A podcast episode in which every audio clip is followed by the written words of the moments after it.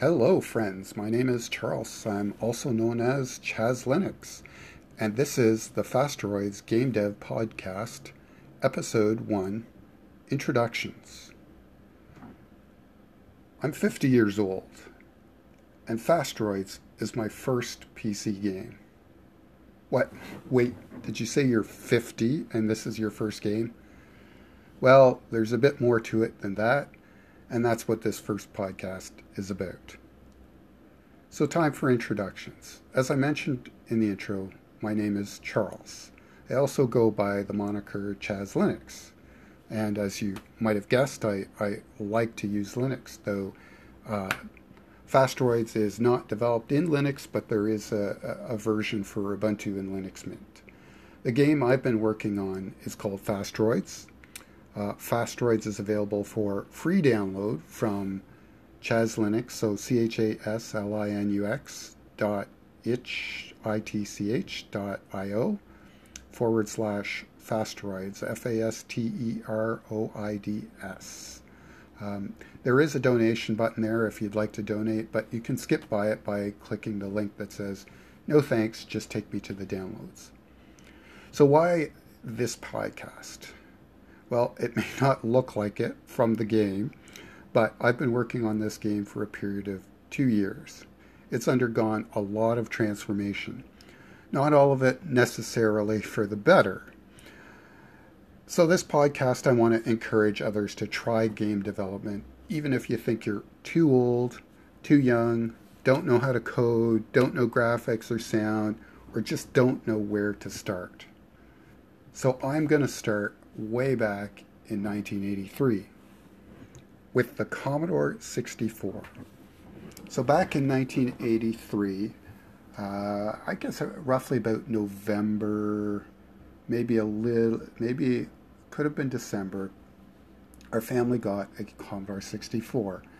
And I had a bunch of games, and I played a lot of games, and eventually I, I wrote games. Uh, probably about 84, 85, I started writing games for the Commodore 64 in Commodore Basic and also um, later in Assembler. Now, I didn't complete any games in Assembler. What I actually managed to do is uh, around 1985, Ghostbusters was a big thing. And so I was really inspired. So I, I drew the Ghostbusters logo on some graph paper. And then I plotted that all out and figured out how an assembler to put that on the screen as a sprite. Um, and so the sprite would sit in the middle of the screen, and then you'd pull down on the joystick, and all you would see is like this ruler shaped band. And if same thing, if you go left and right, it was horizontal ruler instead of a vertical ruler. The problem was is that the Commodore 64, which I believe is a less than one megahertz, we're not talking gigahertz, we're talking megahertz, megahertz machine. The instructions in assembly were going so quickly to the processor that uh, the delay loop that I'd put in just wasn't enough. So that sprite, the the the ruler like shape was actually the shape of the sprite going down the screen that quickly. So that kind of tells you where programming languages are today. There is a lot of um, a lot of bloat, but at the same time, um, a lot of it's so much easier to code and there's so many libraries and so many things, abilities that you can do.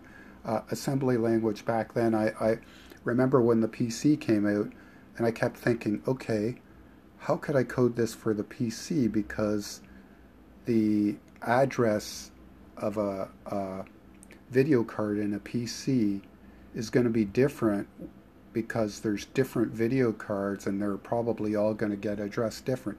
I don't know assembler. I anymore. It, it's been, like I said, it's been around 1986, 87 when I stopped uh, doing assembly language programming on the, the 64. So um, I don't know how it ended up on the PC.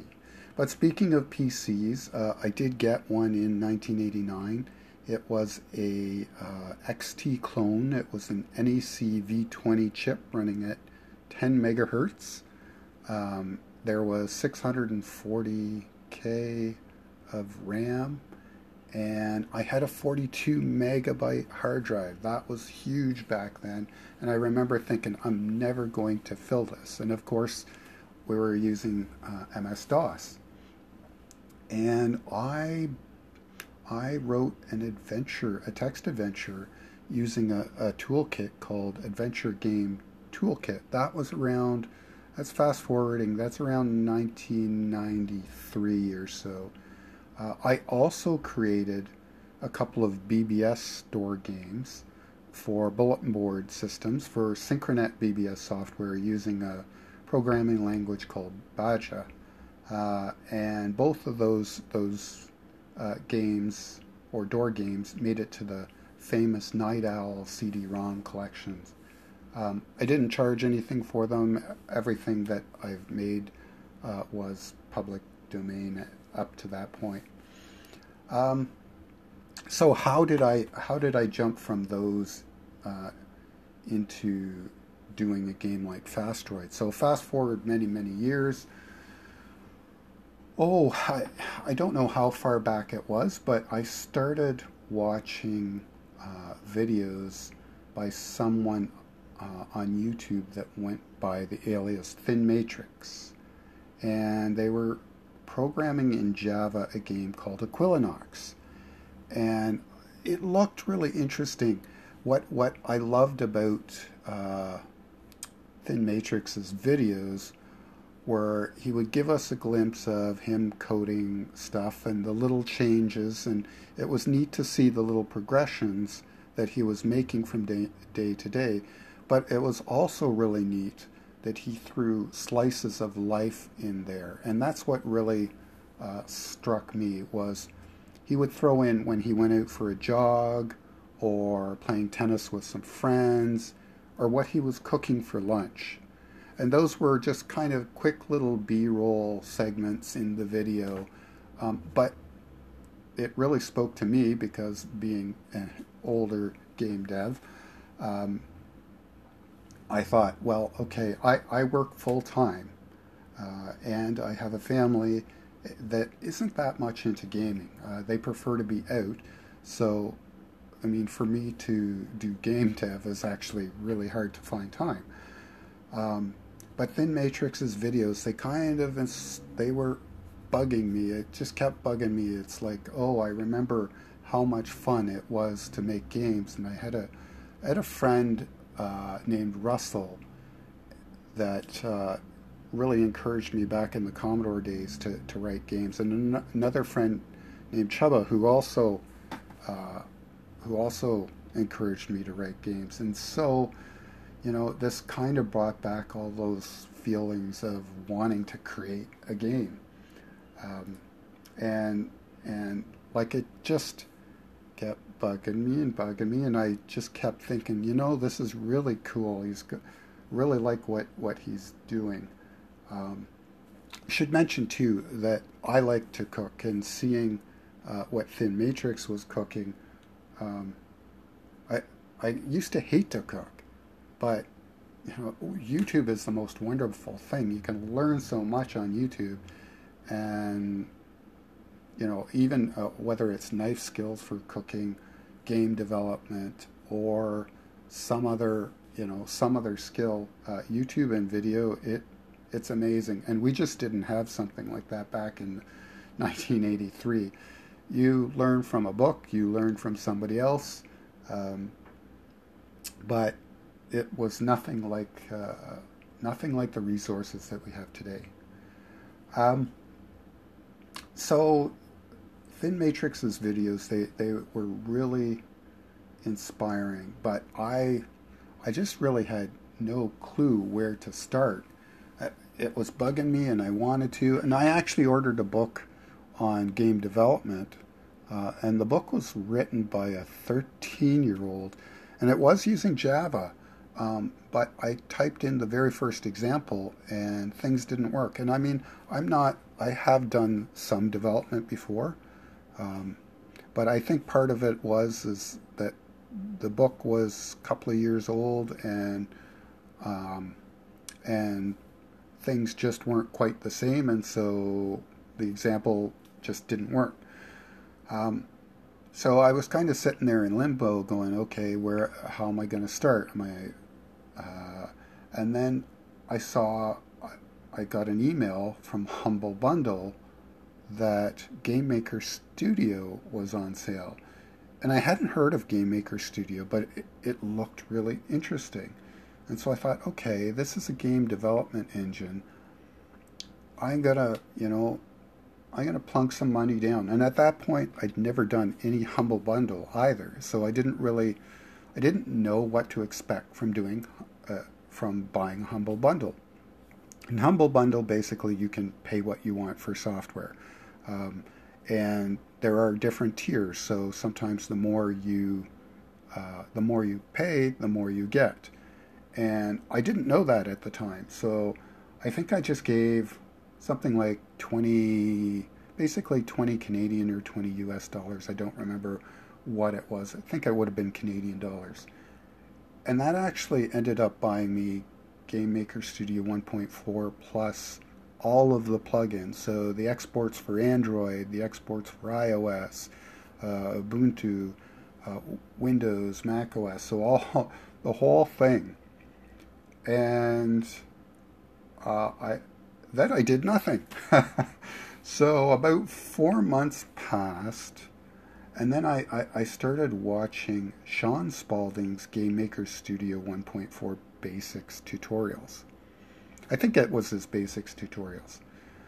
Uh, long story short, uh, I, I, watched through, uh, I, I worked through Shaun's tutorials and I, I ran into bugs and and uh, looked for other YouTubers to, to help fix those bugs and watched a bunch of other videos and over time that actually ended up becoming what Fasteroids is today. It's the end result of learning from a lot of different people. Um, and so one of those, I mean, there's a, a, lot of different YouTubers out there, and I really wish I, I had that list of everybody that I learned from. Um, there is a ton of, of stuff in there, and some of it is very obvious, some of it is, is not. The menus, for example, uh, that you currently see in Fasteroids were uh, a recent addition back in, oh, I think April, April 2020 was a recent addition, and I had learned uh, how to do those menus from Friendly Cosmonaut, who is just amazingly brilliant. However, I find her tutorials pretty quick, so I, I find that I have to listen to her tutorials over and over again, whereas with Shaun's, I usually I've got the concept the first time around. Um, but that doesn't mean that one or the other are I, I, either are more or less brilliant than uh, than each other. So I think you can learn something from every everyone. And uh, in my full time job, I am a computer refurbisher. Well, the, I, I, manage a project where we refurbish computers, and um, I've worked with uh, volunteers for the last well, 19 years if you count when I volunteered, but 15 years as, as the uh, as a project manager for the project. And you, there's something to be learned from everybody. Um, so, I mean, if you think you, you can't learn, you're, you're completely wrong because it doesn't matter where you are in life. You always, there are opportunities. You just, you put the effort there and you know, it, it will come. Sometimes it comes easier than others. Uh, I've been struggling with uh, struggling with creating a, a, different ship for the past little while, and for the main ship, and and I made a couple of false starts. That initially I tried, oh, probably back in in uh, March or so. I tried creating the, the main ship based on the SR-71 Blackbird, except I made it more white, and it looked like such a tiny little ship that, that it just didn't work. And then I remodeled it larger, and it just looked fat and squat, and I thought, no, that looks terrible. Just recently, I, I've gotten to where I kind of like the ship, though it's still not as perfect as, as I'd like. Well, that is it for this first podcast. It's run much longer than I expected. Um, I probably will have longer po- podcasts, but at this point, this was just an introduction. And uh, hope you like this podcast. And please check out uh. Again, that is C H A S L I N U X dot I T C H dot I O forward slash F A S T R O I do have a, uh, a domain name that I bought for Fasteroids. However, um, right now it's just a, an empty site. Uh, I will I will be working on it. That's another another part of game dev, but that's for another day. So please check out the uh, please check out the game, and uh, if you like this podcast, please share it with others.